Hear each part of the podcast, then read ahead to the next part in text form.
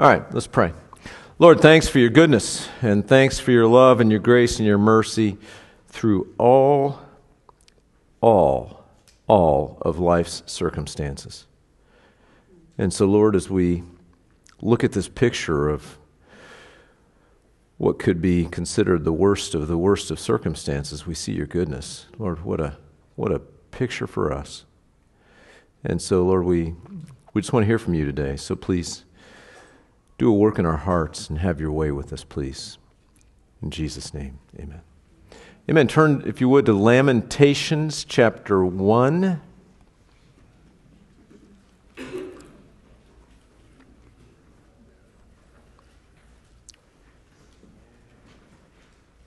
In honor of my son, yeah, I'm going to talk about introduction for a minute. Okay?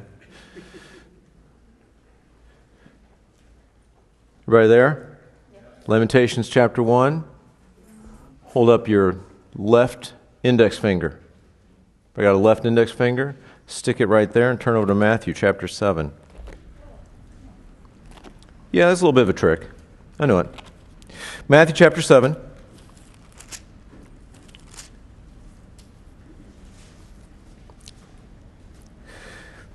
These are familiar words, but uh, they really, I think, set the stage and the context for the book of Lamentations for us in so many ways. So, Matthew chapter 7, starting verse 13. This is Jesus speaking, and he says, Enter by the narrow gate, for wide is the gate, and broad is the way that leads to, what's that say? Destruction and there are many who go in by it. Because narrow is the gate, and difficult is the way that leads to, what's that word say? Life. Life. And there are few who find it. This is a very, very, very fundamental principle in the Scripture. There are two roads. And you've heard me say, if you've heard me talk about this before, you've heard me say, man, I wish there was a third road, like the one where I go to heaven, but I get to make all my own decisions. There's not a third road. That's first lesson. Second lesson is one is narrow and one is broad. So, the, which one do we want to be on? Narrow. narrow. It's so you just said I want to be narrow. Right? And you'll be accused of being what? Narrow if you find yourself on the narrow road. That's a reality of life. I've always felt like and uh, said to some extent if you go through this life, and there's not at least a handful of people that think you're just absolutely weird, you might be on the wrong road. Okay? The road we want to be on is the, the narrow road because it leads to what? Life. And it's okay, at least from our perspective, that it's not a real common or popular road. That's our reality. Okay? But there's another road. It's broad. It's easy. It sometimes seems fun. It may be fun for a season, but it leads to what? Destruction. Jeremiah, for the previous 52 chapters, which we know as the book of Jeremiah, described the road. He said, You guys are on the road. You're on the road. Man, this road is ugly. Heads up, heads up. This road's going to lead to destruction. Look out, look out, Jerusalem. Here they come. The Babylonians are coming. Look out, false prophets. They're, they're giving you a bunch of malarkey. You know, the, the, the road that we're on, it's, it's not a good road. Heads up, heads up, heads up. Warning for 52 chapters, and then we see the history play out and blah, blah, blah, blah, blah. Okay? And, and the way I look at this now, as we enter into the book of Lamentations, Jeremiah, historians tell us that Jeremiah was basically kind of sitting on the edge of town of Jerusalem. After Jerusalem had been besieged by the Babylonians for a year and a half, starved the people out, and then they came in and conquered. They came in and destroyed the temple, desecrated the temple, the whole nine yards, wreaked havoc, and Jeremiah is describing the scene. Okay? So it's almost like this Matthew 7, he's been telling us about the road that leads to destruction, and then the book of Lamentations, he's going to describe the destruction for us. Is that fair? Sound like fun? It's educational. We call it educational, okay? All right, back to Lamentations. Lamentations is a series of five sort of funeral dirges, if you will, okay? Uh, funeral poems. Um, five chapters. You may notice chapter 1 has how many verses? 22. Chapter 2 has how many verses? 22. Chapter 4 has how many verses? 22. Chapter 5 has how many verses? 22. How many letters do you suppose there are in the Hebrew alphabet? 22. Each of the first three, I'm sorry, chapters 1, 2, and 4 have 22 verses, and each one begins with the corresponding letter of the Hebrew alphabet, right? Like uh, chapter 1, verse 1, the word how, okay, whatever that Hebrew letter is that I didn't look up because you wouldn't remember it if I told you, uh, is the first letter of the Hebrew alphabet that we translate as that word how. Okay? So it starts out that word, and then verse 2 uh, is the second letter, and it goes, that's how chapter 1 rolls out, that's how chapter 2 rolls out, that's how chapter 4 rolls out. Chapter 5 is 22 verses, but it's not uh, exactly uh, according to the order of the Hebrew alphabet, and I'm not sure why. Chapter 3 has 66 verses. The first three, three verses start with that first letter of the Hebrew alphabet, the next three, second letter of the Hebrew alphabet, and so on. Does that make sense? Why do you think God would write, that, write this book that way? Most people believe that he wrote it this way because it would encourage memorization. Now, of all the books in the Bible that I would say, hey, let's memorize it, right? I don't know, maybe Lamentations.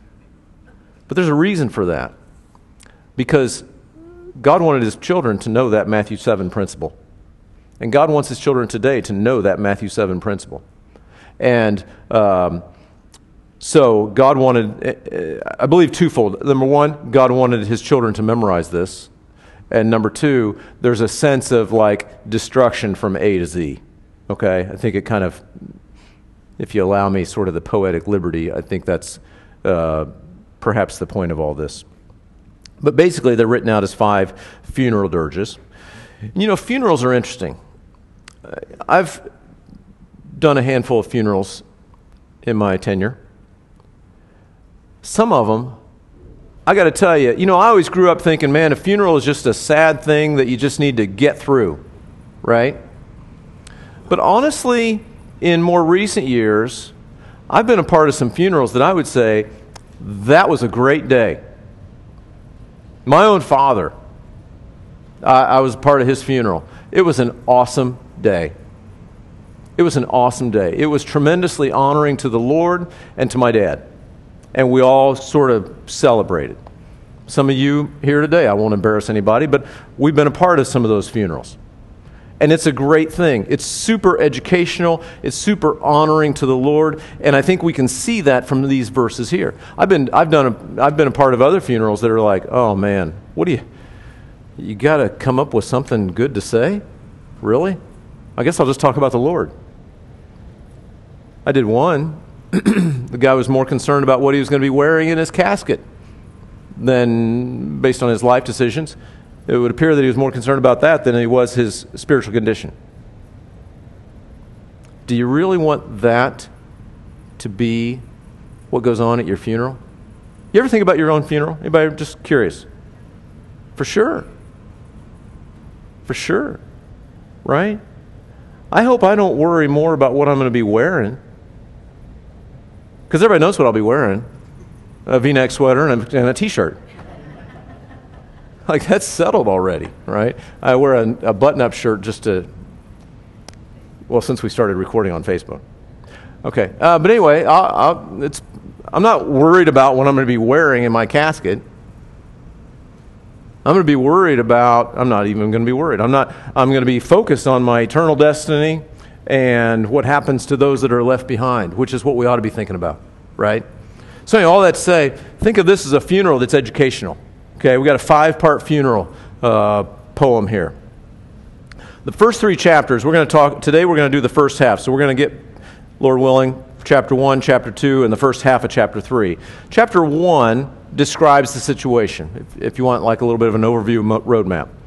Chapter 2 speaks really of the heart of God in the context of this, and perhaps Jeremiah's perception of the heart of God. Chapter 3 describes the response of the prophet Jeremiah to this situation. The response of the person of God. So, chapter 1, the situation. Chapter 2, the heart of God, or at least our perception sometimes of the heart of God. And chapter 3, the response by the person of God. So, Ready? Chapter 1. How lonely sits the city that was full of people. How like a widow is she who was great among the nations. The princess among the provinces has become a slave. so we start out with this word how.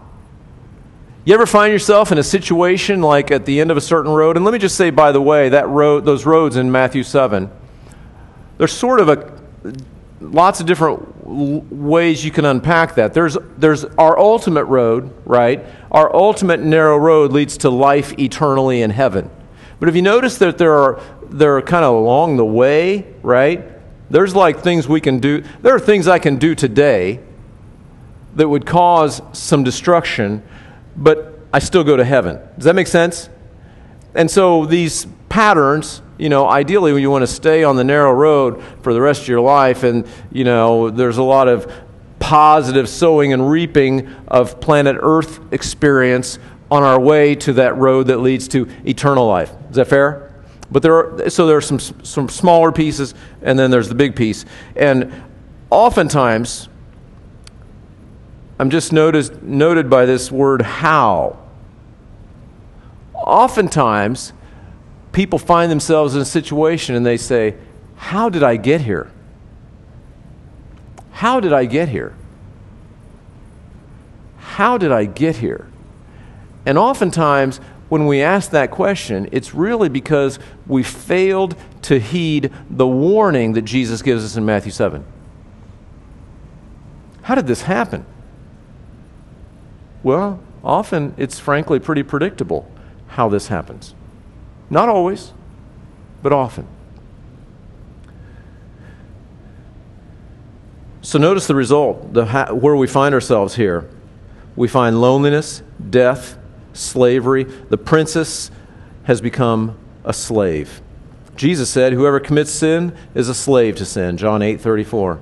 And Jerusalem here is just a literal picture of that, of what happens with slavery to sin.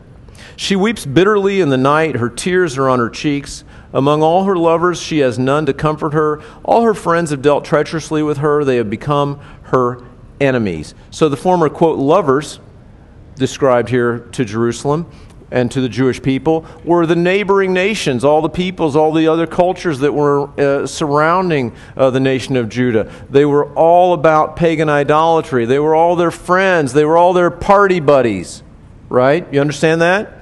Our party buddies. What happens to our party buddies when things go south for us? When our Jerusalem gets destroyed? You look around, are our party buddies still our party buddies? No, they're gone. They're gone. And they might even not only have be gone, they might be our enemies.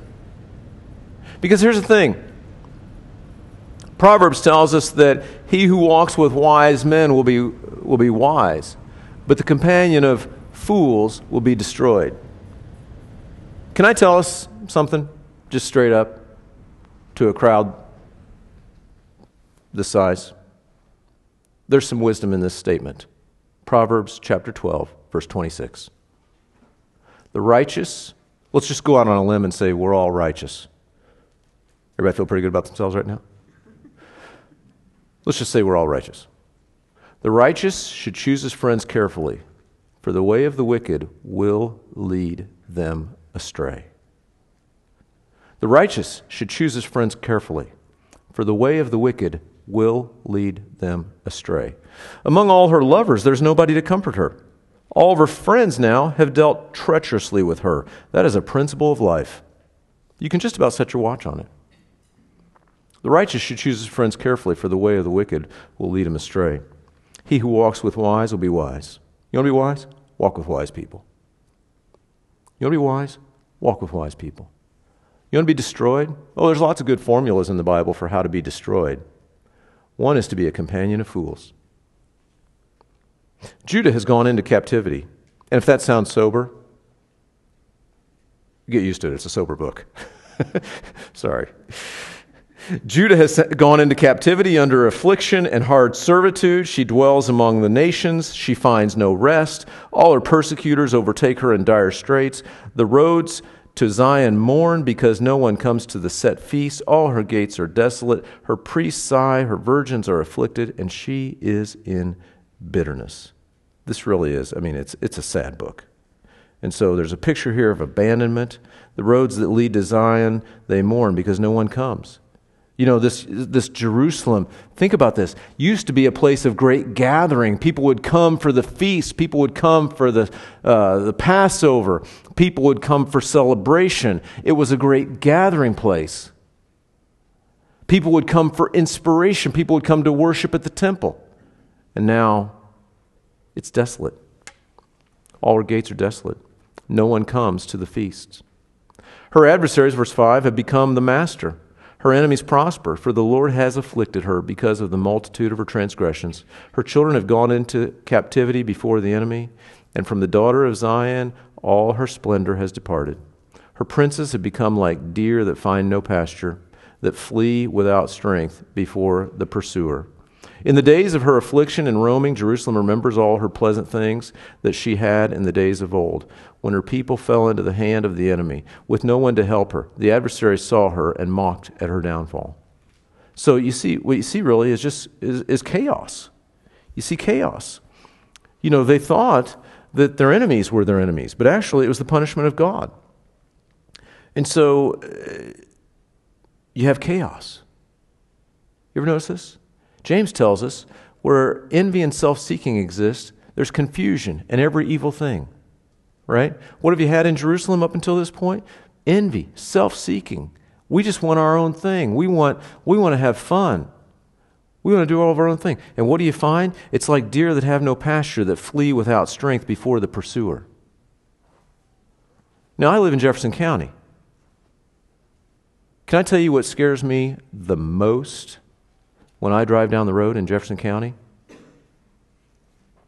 I'll give you a. a I like um, multiple choice questions, right? A, drunk drivers. B, traffic jams uh, where the guy in the front hits, the, hits his brakes too fast and we have a, you know, series of rear end accidents. Or C, deer. What scares me most in Jefferson County driving down Rogers Road, where there's no traffic jams and no rear ending. Deer, right? And you look at the deer, and you can almost see, you know, they're hanging out on the edge, right? On the edge of the road. This literally happened to us last summer, so it's a little, still a little personal. The deer it happened to us on the uh, going up 421 by the by the fence, right? Deer's on the on our side of the fence, right? And uh, we're driving down the road. I'm kind of just enjoying the beauty of the day, and somebody in the back seat said, "Hey, look at that deer." And I'm like, "Whatever." Uh, and, and by the time I see it, this deer can't decide if she wants to go this way or that way. Clearly, she evolved before roads were were invented, right? So she just like randomly decides to just run right into the side of my van. Like, randomly. Chaos. It's a picture of really what you have in Jerusalem, right? Deer just running into the side of the van, right? Because there's nothing better to do, right? Chaos in Jerusalem. Jerusalem has sinned gravely, verse 8. Therefore, she's become vile. All who honored her despise her because they have seen her nakedness. Yes, she sighs and turns away. Her uncleanness is in her skirts. She did not consider her destiny. See, she did not consider her destiny. You read that in Matthew chapter 7? She did not consider her destiny while she was on that road, by the way, toward the destiny. Therefore, her collapse was awesome. She had no comforter. O Lord, behold, my affliction for the enemy is exalted. So, you know, she wanted All who honored her now despise her. Don't we all want honor and respect? And shouldn't we all give honor and respect without flattery, by the way? Because flattery is uh, one of the more subtle forms of manipulation. But aside from flattery, we should give one another honor and respect. We desire honor and respect. What do we have instead when we live like self indulgent idol worshippers? We have humiliation, right? Because they've seen her nakedness. That was a picture of, of humiliation to the Jewish people. Their uncleanness was just a picture of humiliation. The adversary has spread his hand over all her pleasant things, for she has seen the nations enter her sanctuary, those whom you commanded not to enter your assembly. All her people sigh, they seek bread. They have given their valuables for food to restore life. See, O Lord, and consider, for I am scorned. So you see here, the adversaries come in, and they basically just plundered the temple. They're able to walk right in there and mock the holiness of the temple. And the people the people, the citizens of, of Jerusalem, protecting the temple is the last thing on their mind because why? They've given their valuables just for food to try to restore life. They're just trying to stay alive. Do we today find ourselves tempted to try to meet the demands of really our sustenance? And in so doing, we neglect the sacredness of the gathering? We neglect the sacredness of the Lord, of worship, of, of all of that. Yes, very tempting. And that's what happened to them. Verse 12 Is it nothing to you, all you who pass by? Behold and see if there's any sorrow like my sorrow, which has been brought on me, which the Lord has inflicted in the day of his fierce anger. From above he has sent fire into my bones, and it overpowered them. He has spread a net for my feet and turned me back. He has made me desolate and faint all the day. So Jeremiah's stress is not over lack of bread or any of that, but the destruction of the city, the temple, the religious heritage, all a consequence of their sin. And let me just say this while I'm thinking about it.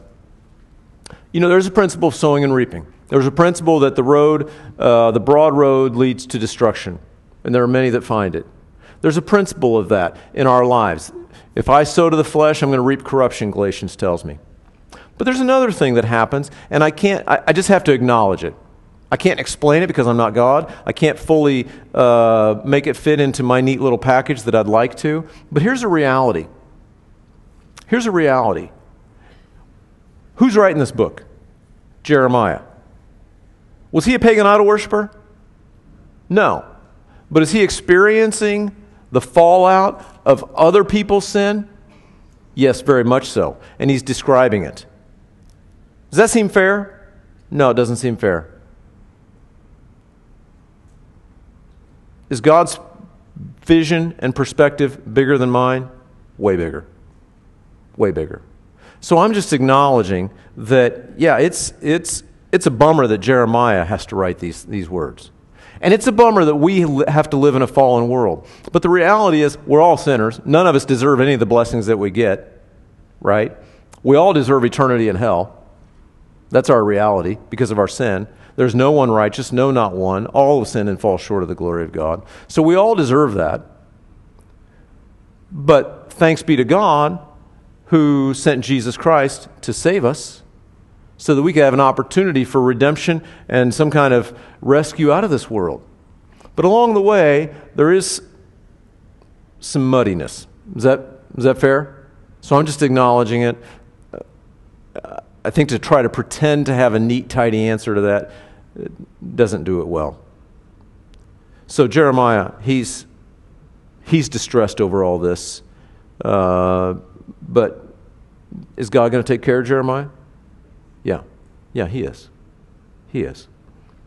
And sometimes God lets us go through these things that we learn. Again, Romans chapter 5. We also rejoice in tribulation because tribulation is what produces character and perseverance and hope. Would you ever know how to endure if you never had challenge? Maybe, maybe not. Probably not. The yoke, verse 14, of my transgression was bound. They were woven together by his hands and thrust upon my neck. He made my strength fail. The Lord deliver me into the hands of those whom I am not able to withstand.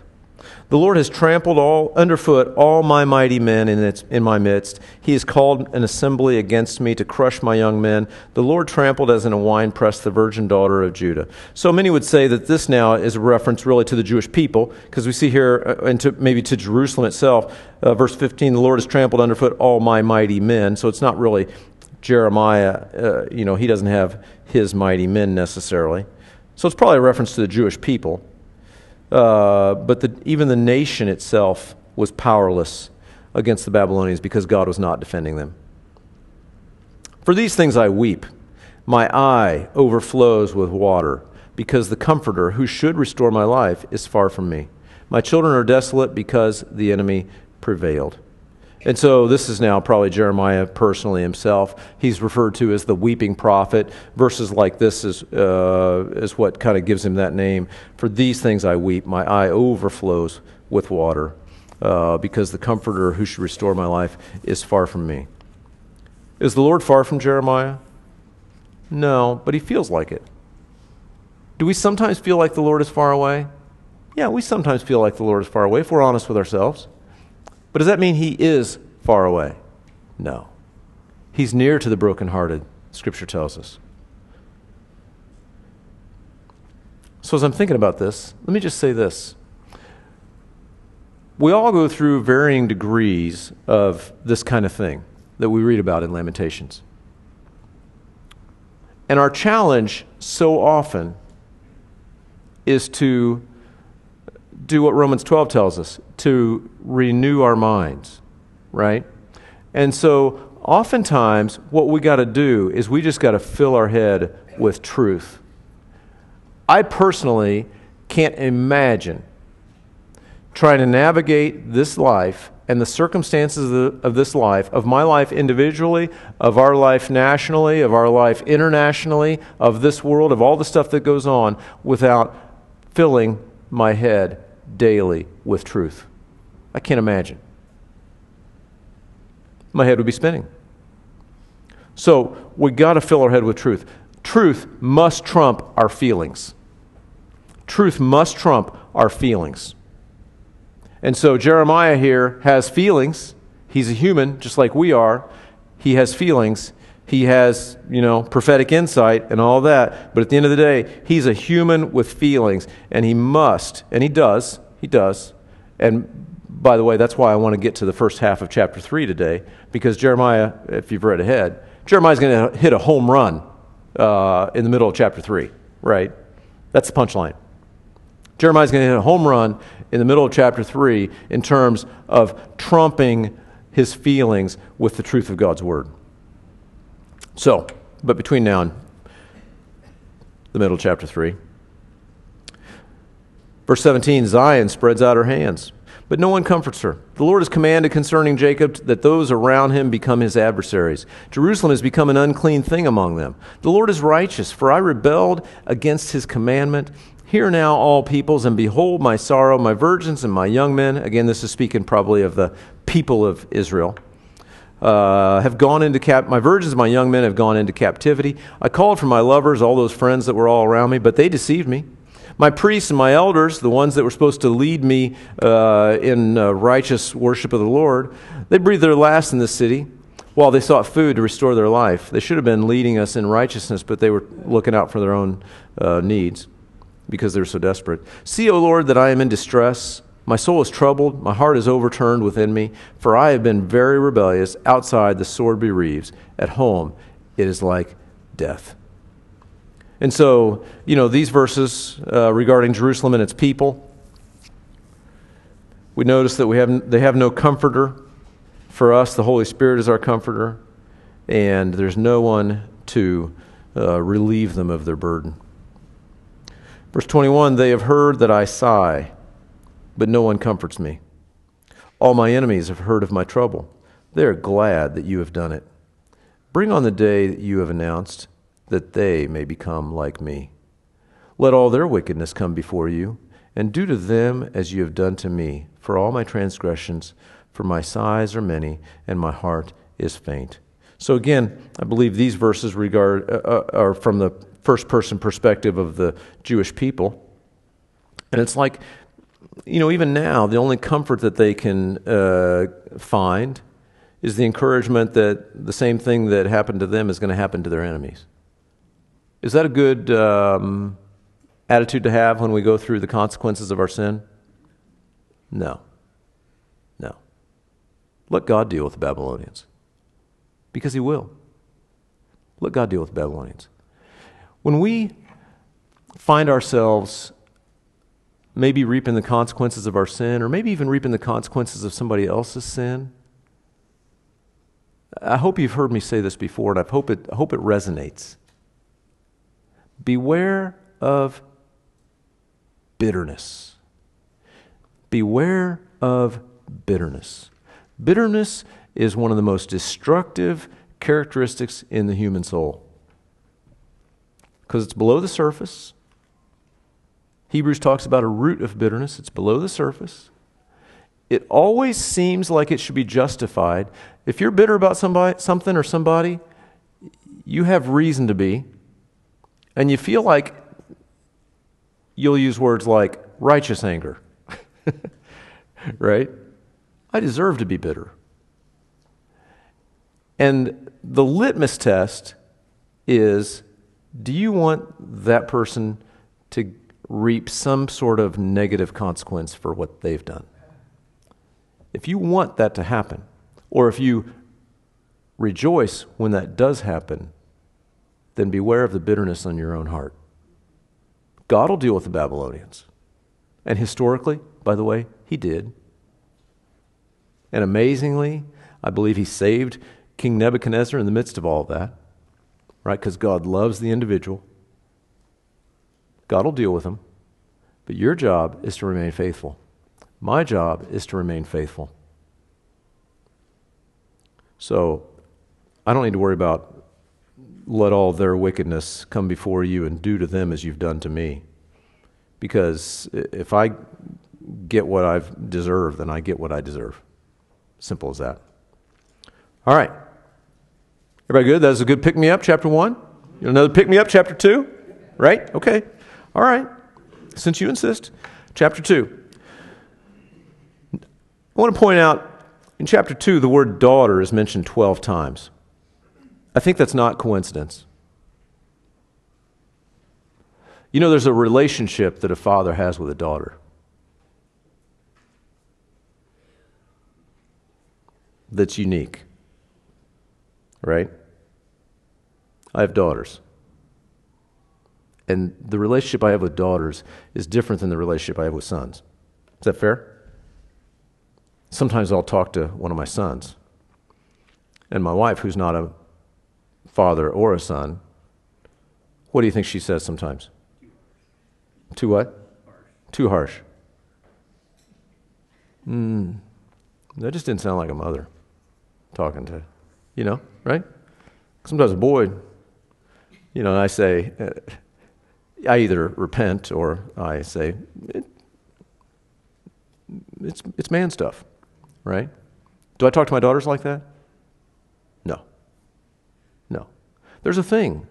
There's a, there's a, there's a tenderness with a father and a daughter that God is describing here. And so keep in mind here, God in the uh, uh chapter 2 is really about sort of God's angle right? Or Jeremiah is writing about God's angle. And let me just warn you a little bit. As Jeremiah writes, he writes a little bit like Job writes. Okay? Like, wow, it seems like God's against us. God, it seems like God's against his daughter. Okay? And we got to keep that in perspective and keep it in the context. How do we best interpret Scripture in the context of what? Scripture. The best commentary on Scripture is Scripture. And so Always keep that in perspective, and then with that, we have to recognize that Jeremiah is a man. But we'll kind of walk through this. How the Lord has covered the daughter of Zion with a cloud of his anger. He cast down from heaven to the earth the beauty of Israel and did not remember his footstool in the day of his anger. So the picture here is the Lord's anger towards his daughter, But it feels like total destruction to, to Jerusalem, to uh, the Jewish people, and even to Jeremiah. But God has a plan for his people.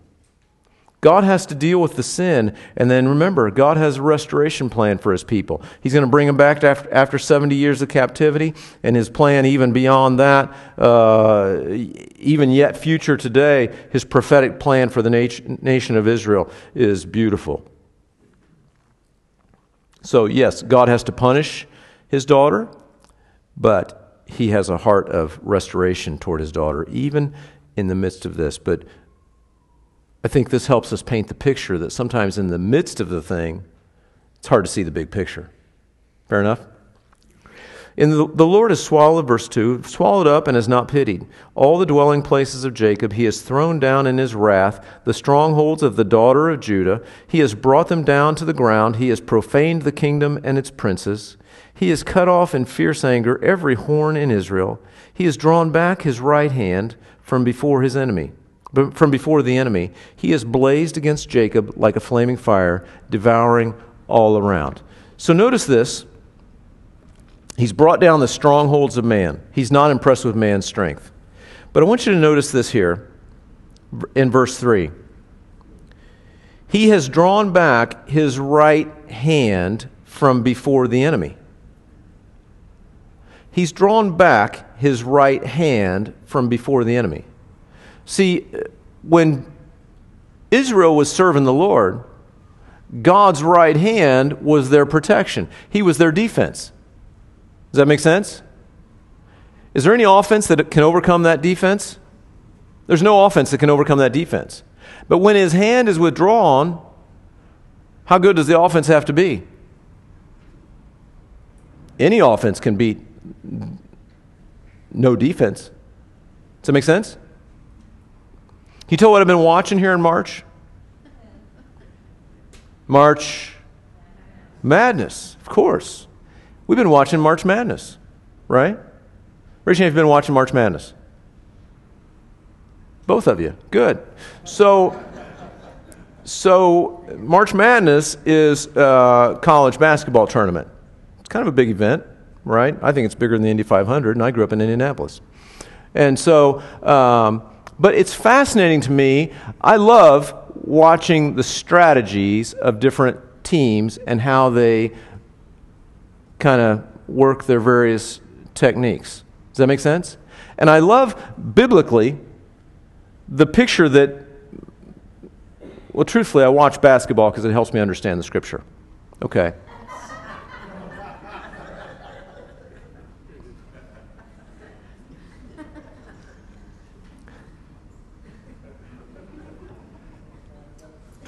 As I was saying, there's offense and defense. Okay? There's offense and defense. Here's a classic. Turn over to my favorite offense and defense story Judges chapter 16.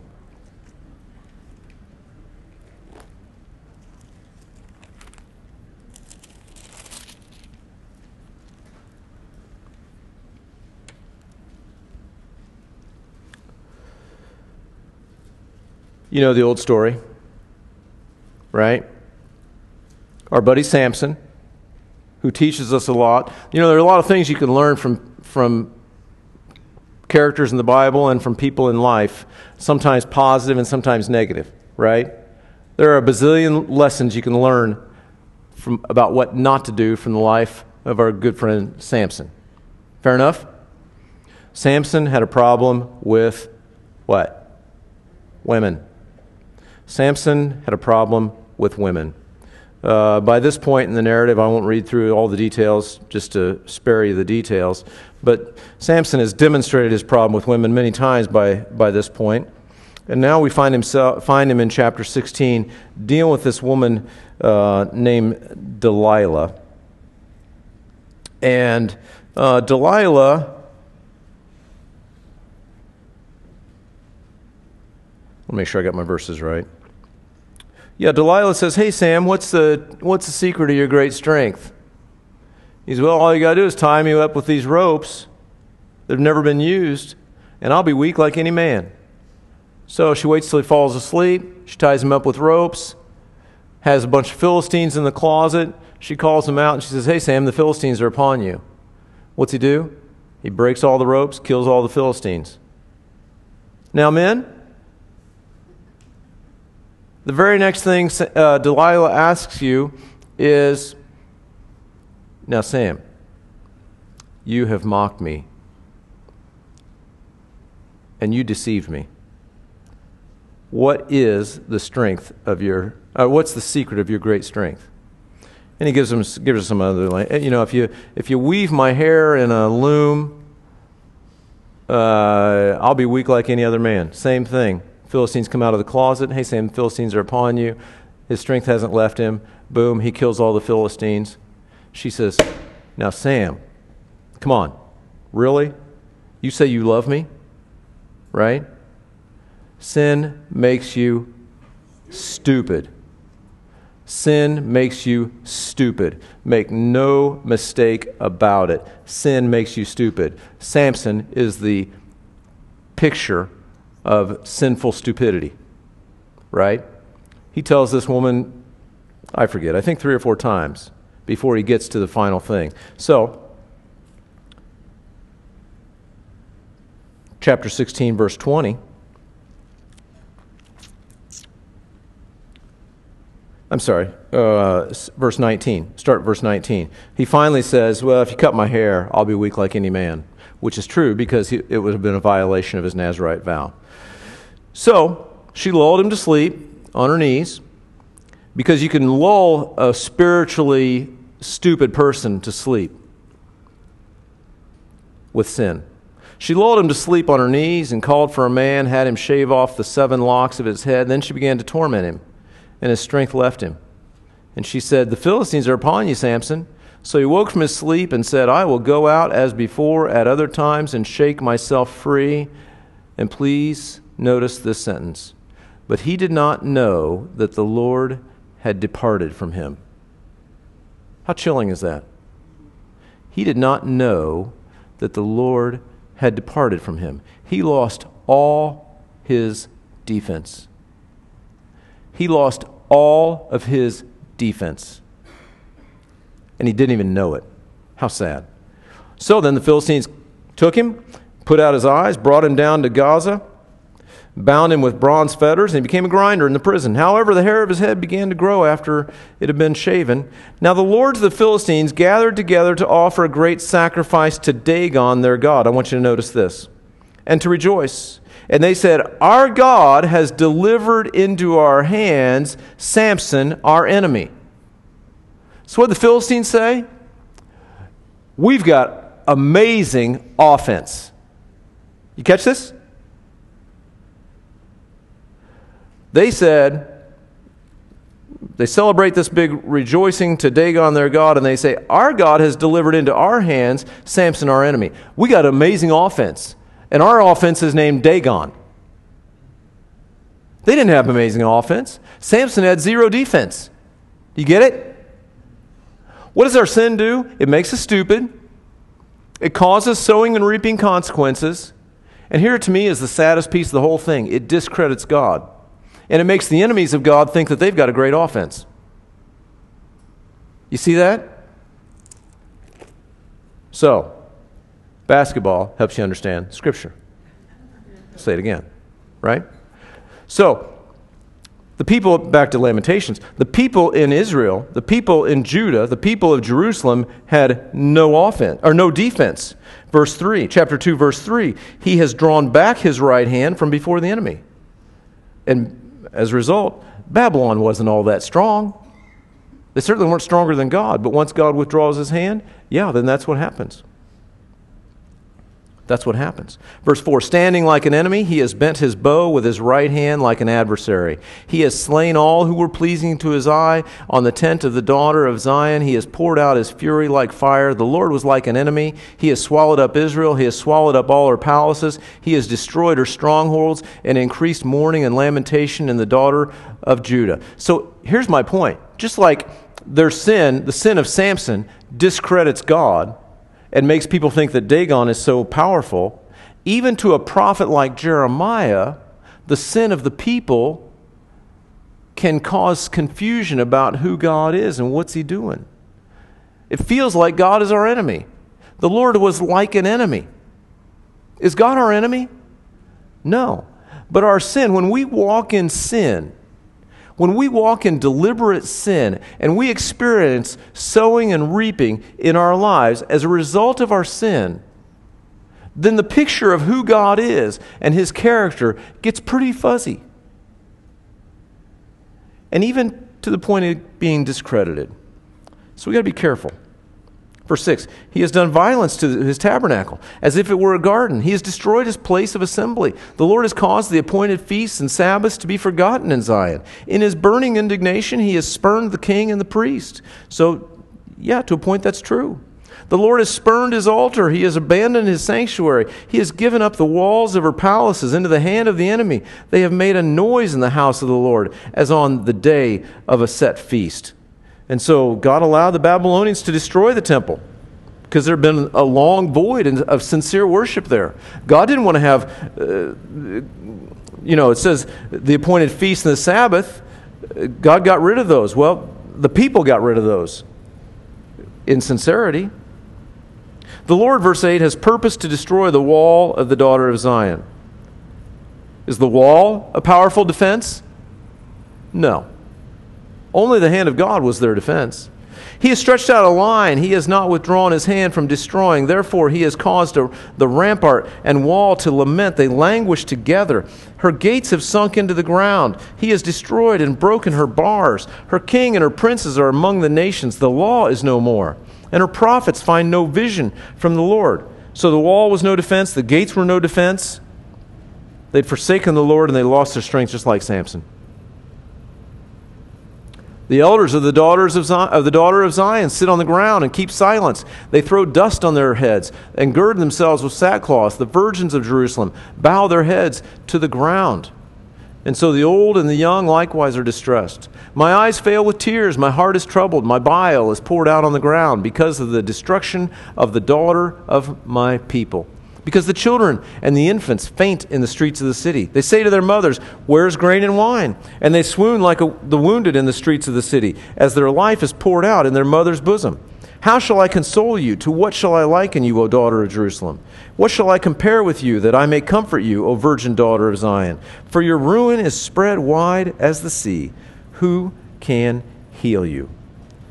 So, you know, God's desire for parents throughout the Old Testament and, and, as well as the New Testament is to pass on a godly heritage from generation to generation. In this case, the children are distressed because uh, their parents have neglected the things of God, and God is distressed for them. Verse 14 Your prophets have seen for you false and deceptive visions. They have not uncovered your iniquity to bring back your captives, but have envisioned for you false prophecies and delusions. So the strongholds weren't enough defense, the religion wasn't enough defense, the walls of the temple are no defense, and neither are the false prophets and their false encouragement. All who pass by clap their hands at you. They hiss and shake their heads as the da- at the daughter of, of Jerusalem. Is this the city that is called the perfection of beauty, the joy of the whole earth? And so, again, this place was once a glorious place. And again, let me just say, as I said before, we can't rely on past victories in the face of today's challenges, right? I mean, we can look to what has God done in the past in our lives, in, in, the, in our nation, and all of that. We can be thankful for that, but we need to be faithful today. We can't say, you know, I got saved back in 72, and now I'm doing whatever I want, and I live however I want, and expect no, con- no consequence. And the same with the city of Jerusalem. You know, this city was the perfection of beauty the joy of the whole earth. And now people just walk by and, and mock it. That's the consequence of sin. All your enemies have opened their mouth against you. They hiss and gnash their teeth. They say, We have swallowed her up. Surely this is the day we have waited for. We have found it. We have seen it. So the enemies are victorious because there was no defense. The Lord has done what he purposed. He has fulfilled his word, which he commanded in the days of old. He has thrown down and has not pitied. He has not caused an enemy to rejoice, and I'm sorry, and has caused an enemy to rejoice over you. He's exalted the horn of your adversaries. So, God is not mocked. What they sowed, they reaped. The heart, cry, the heart cried out to the Lord, O wall of the, of the daughter of Zion, let tears run down like a river day and night. Give yourself no relief. Give, yourself, give your eyes no rest. Arise, cry out in the night. At the beginning of the watches, pour out your heart like water before the face of the Lord. Lift your hands toward him for the life of your young children who faint from hunger at the head of every street. So, their time here is a time to cry out to the Lord. When's the right time to cry out to the Lord? When Jerusalem's destroyed? No. Please get this. The time to cry out to the Lord is the first moment we become aware of our sin. The first moment that we think, man, I'm walking the wrong direction. And I hope we get from the last few weeks when we talked about Babylon, you know, starting in the Tower of Babel and ending in the harlot of, of Babylon in the book of Revelation, right? It starts out subtle sometimes. You ever notice this? Sometimes you might just say, I'm not walking in flagrant rebellion, but I'm just kind of doing my own thing for a little time. Right? Can I tell you? That's time to cry out to the Lord. That's the time to cry out to the Lord. You know, I'm just getting kind of sloppy. Now, are we saved by works? No. But sloppy tends to lead to more sloppy. And more sloppy tends to lead to apathy or something else that's just a little sort of more subtle than outright rebellion. But sin leads to sin. And the time to acknowledge it is the moment we become aware of it. Proverbs tells us the path of the righteous is like the, the light of dawn that shines brighter till the full day. You know, when we walk in righteousness, our path gets a little more clear as we go. And the same is true of unrighteousness. It gets a little worse as we go, right? And I believe in God's grace, He allows us to see some of those things. If we're honest with ourselves, if we hear the voice of the Lord, if we're sensitive to the Holy Spirit, I believe He kind of whispers in our, in our ear, you know what, this would be a good time to change roads. And, you know, it's a, it, it, it was not as good a time as yesterday was, but it's a better time than tomorrow. And tomorrow, you know, you keep going down that road, God would say, I believe, you know what, this would be a great time to change roads. Today is the day of salvation. It's better than tomorrow. It's not as good as yesterday was, but it's, it's better than tomorrow. That's the time to cry out to the Lord. Don't wait till Jerusalem is ravished. Don't wait till you're sitting writing words like this.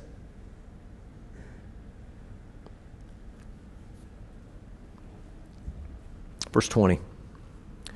See, O Lord, and consider to whom have you done this? Should the women eat their offspring, the children they have cuddled? Should the priest and prophet be slain in the sanctuary of the Lord? Young and old lie on the ground in the streets. My virgins and my young men have fallen by the sword. You have slain them in the day of your anger. You have slaughtered and not pitied. You have invited as to a feast day the terrors that surround me. In the day of the Lord's anger, there was no refuge or Savior. Those whom I have borne and brought up, my enemies, have destroyed. So, you know, here's the thing it gets bad.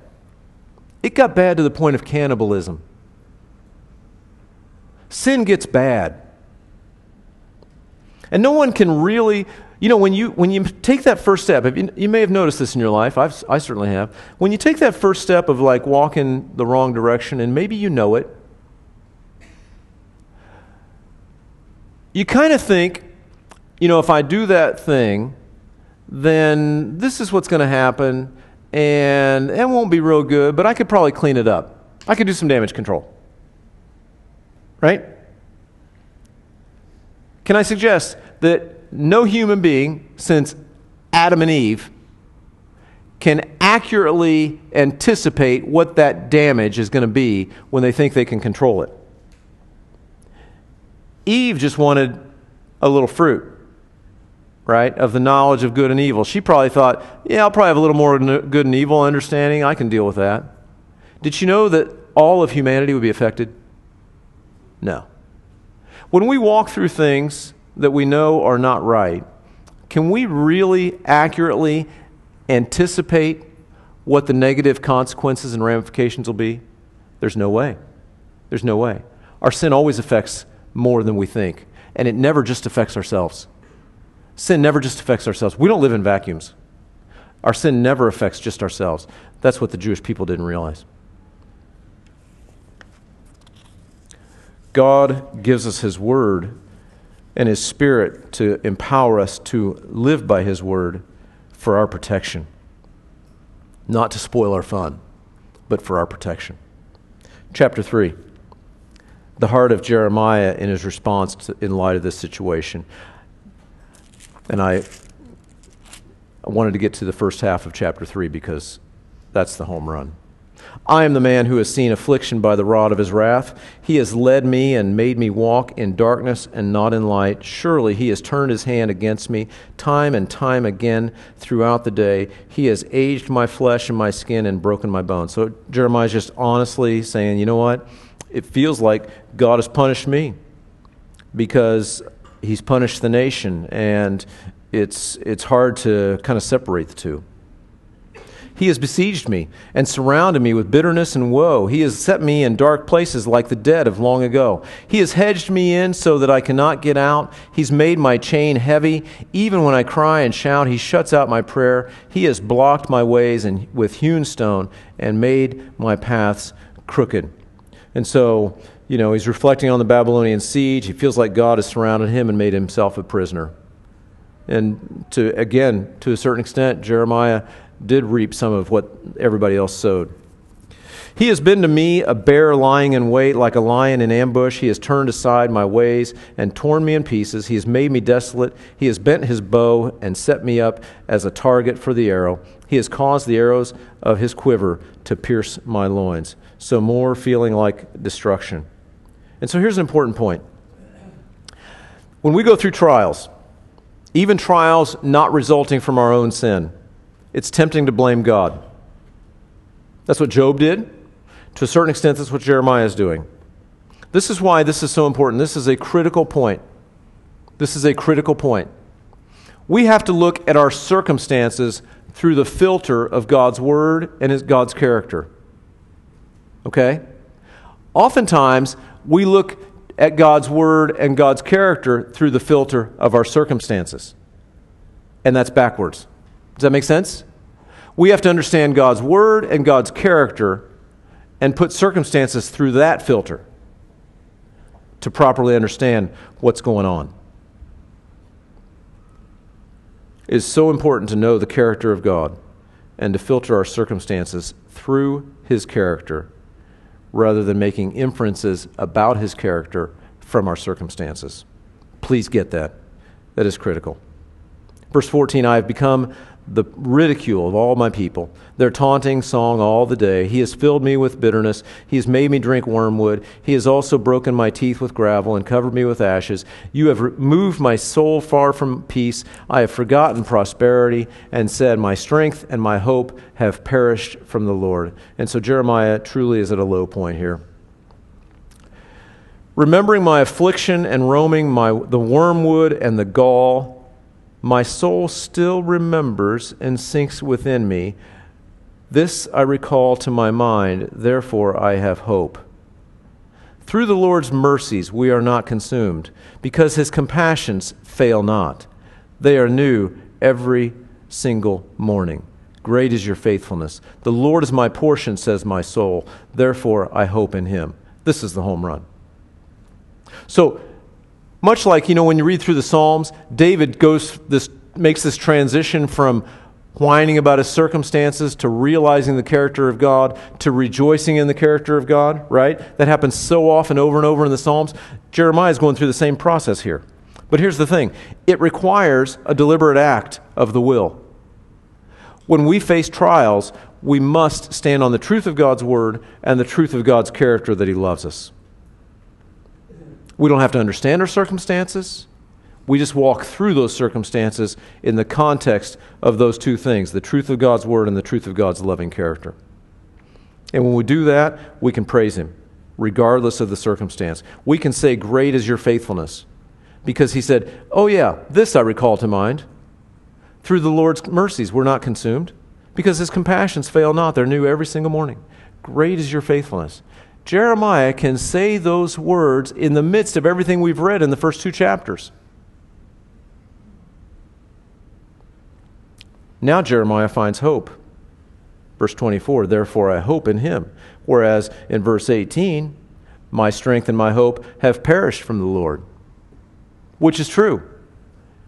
Does he, has his hope perished or does he have hope?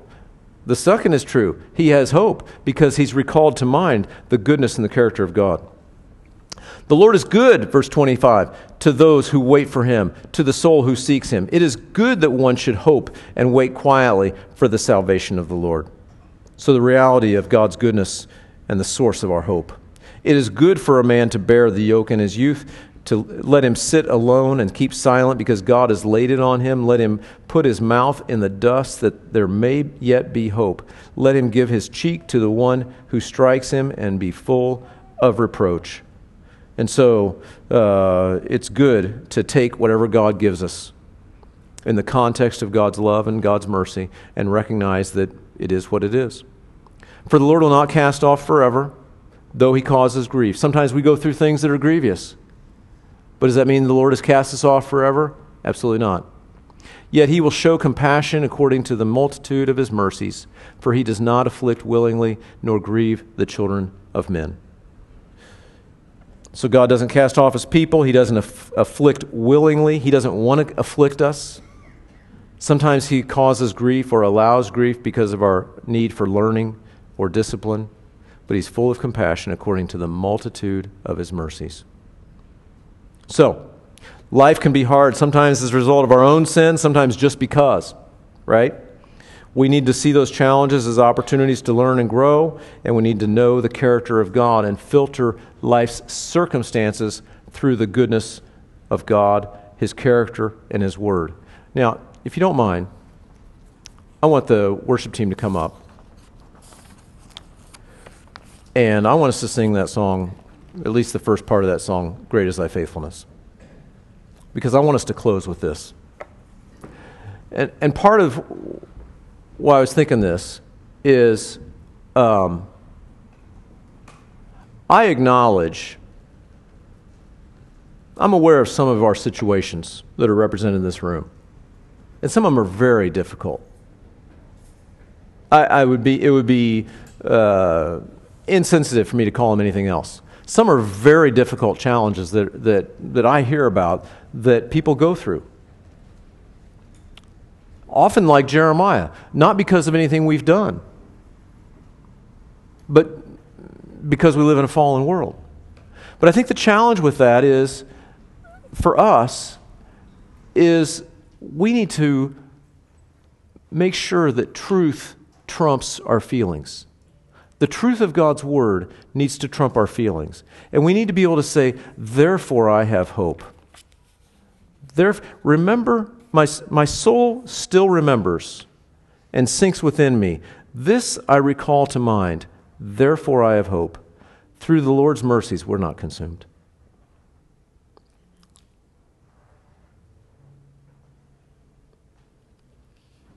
You know, when I hear about your problems, I wish I could fix them. I really do. I wish I had an easy answer. I really don't. But I do know this God's word is truth, and God is good. And his faithfulness is very, very great. And I think there is something that happens, even as we go through the challenges of this life. If we can just remind ourselves, or be reminded by the Holy Spirit, that God's word is truth and God is good, then I think it eases the pain a little bit, maybe. Maybe it even resets our perspective a little bit. And maybe we can rejoice in those things a little bit. God's goodness is better than any circumstance. God has blessed us with every spiritual blessing in the heavenly places in Christ. God has blessed us above and beyond all we can ask or think. There is therefore now no condemnation for those who are in Christ Jesus. And he who began a good work in you will complete it until the day of Jesus Christ. And we are all unfinished works, are we not? We're all unfinished. But we can all acknowledge that He began a good work in us. And if He is capable of beginning a, good work in us, because He's the author and the finisher of our faith, if He began a good work in us, He is faithful to complete it until the day of Jesus Christ. And we stand on the truth of His Word, and we stand on the goodness of His character, and we rejoice in Him. And sometimes we have to renew our minds in that. So let's pray. Lord, we thank you that you're so good to us. We thank you that you died for us. We thank you that you make intercession for us. We thank you that you give us your Holy Spirit to lead us, to guide us, to empower us, to comfort us, to guide us into all truth. And we pray, Lord, that we would walk in the Spirit and so not fulfill the lusts of the flesh. Please have your way in our lives and do that work in our hearts and in our minds. In Jesus' name, amen.